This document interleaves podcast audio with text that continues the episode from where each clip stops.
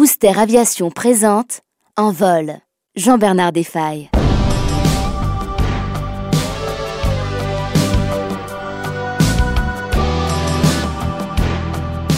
La fenêtre de la chambre de mon enfance donnait au nord sur le Prabé. Oh, ce n'est pas une grande montagne, à peine 2042 mètres d'altitude, mais c'est beaucoup plus qu'une colline comme il y en a tant autour de Sion.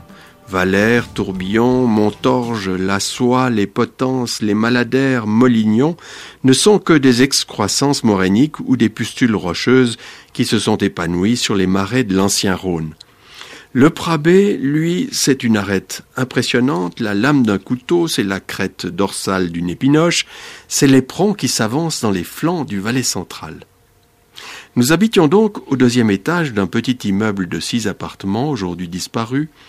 Il offrait une vue extraordinaire sur les vignobles d'Ormone, le premier village de Savièse, et plus haut sur la paroisse sud, lisse et vertigineuse du Prabé.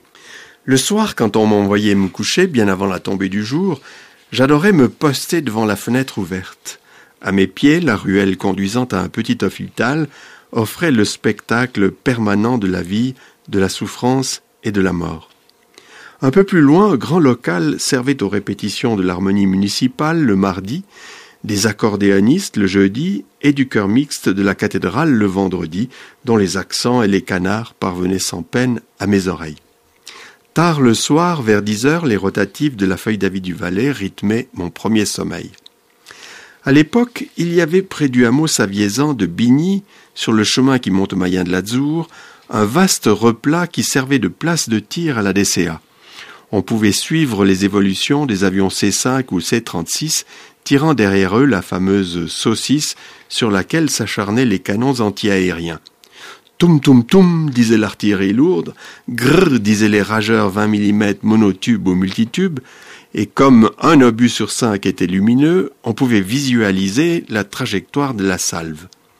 À la fin de l'exercice, l'avion larguait la saucisse pour que les artilleurs puissent constater les dégâts ou leur manque de précision.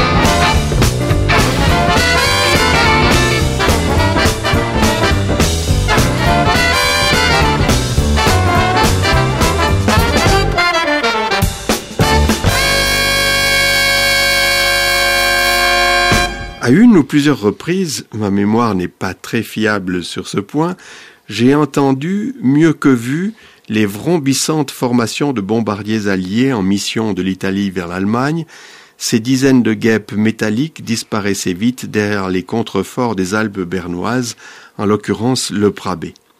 Et une nuit, c'était en été 1944, tous les Sédunois et les villageois du Valais central purent voir un de ces avions, dont un moteur était en feu, apparaître au-dessus du Prabé, traverser le ciel du nord au sud, avant d'aller s'écraser sur les hauteurs de Thion, de l'autre côté de la vallée.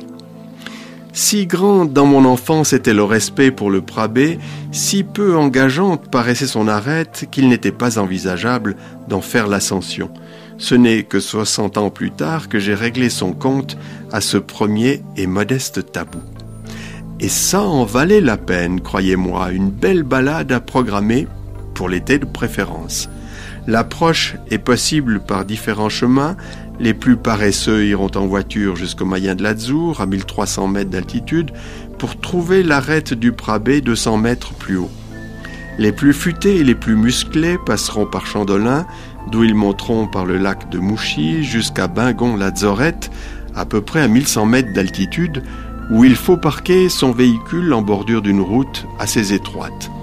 Un sentier conduit à la chapelle de Sainte Marguerite, aux jolies fresques naïves.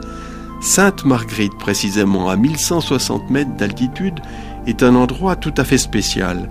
C'est là qu'aboutissait jadis un des bis de Savièse qui allait chercher l'eau de la Morge très loin sur la route du Sanetch et l'amener par le bis le plus vertigineux qui ait jamais existé jusqu'à Chandolin. Le bis n'est plus praticable depuis belle lurette, mais un tronçon va être réhabilité en 2008 ou 2009. Avis à ceux qui n'ont pas le vertige. La montée par l'arête jusqu'au sommet du Prabé n'est plus qu'une question de jambes, de souffle et de patience dans des forêts plus ou moins denses qui offrent des vues superbes sur les Mayens de Comté.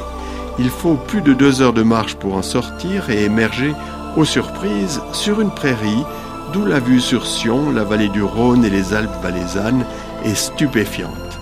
Ah, encore un mot. Au pied du Prabé, il y a l'aérodrome de Sion, d'où décollent non seulement les bruyants FA-18, mais aussi les planeurs silencieux qui viennent ici trouver des airs presque toujours favorables. Et savez-vous comment on nomme ces ascendances régulières des 11 heures du matin? Les vélivoles, c'est le nom des pilotes de planeurs, les ont baptisés des pompes à couillons. L'appellation n'est bien sûr pas valable pour ceux qui montent à pied.